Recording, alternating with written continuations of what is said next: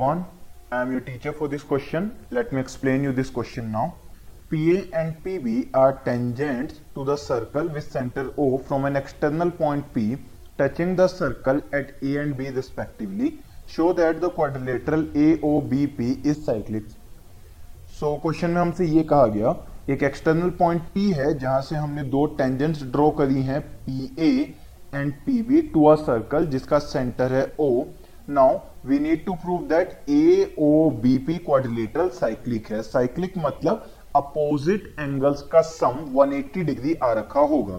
सो so, सबसे पहले angle P A O is equals to angle P B O equals to 90 degree ये दोनों angles 90 degree होंगे because these are the angles between radius and tangent so radius और tangent के बीच में आने वाले एंगल्स 90 डिग्री होते हैं.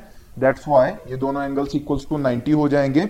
The same way P A O B quadrilateral में अगर हम यूज़ कर सकते हैं angle sum property of a quadrilateral so उसका सम 360 डिग्री हो जाएगा. That means angle A P B plus angle P B O plus angle B O A plus angle O A P is equals to 360 degree जिसमें से दो angles का सम यानी कि P A ओ के लिए, इस एंगल के लिए और एंगल पी बी ओ के लिए, यानी कि इस एंगल के लिए इक्वल टू हम 90 डिग्री शो कर चुके हैं। So angle A P B plus angle A O B is equal to 180 degree हो जाएगा। अगेन सो इससे हम ये कह सकते हैं that quadrilateral AOBP is cyclic.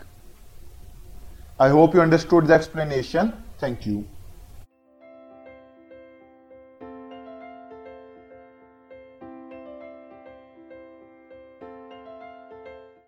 This podcast is brought you by hub and Shiksha Abhiyan अगर आपको ये पॉडकास्ट पसंद आया तो प्लीज़ लाइक शेयर और सब्सक्राइब करें और वीडियो क्लासेस के लिए शिक्षा अभियान के यूट्यूब चैनल पर जाएँ।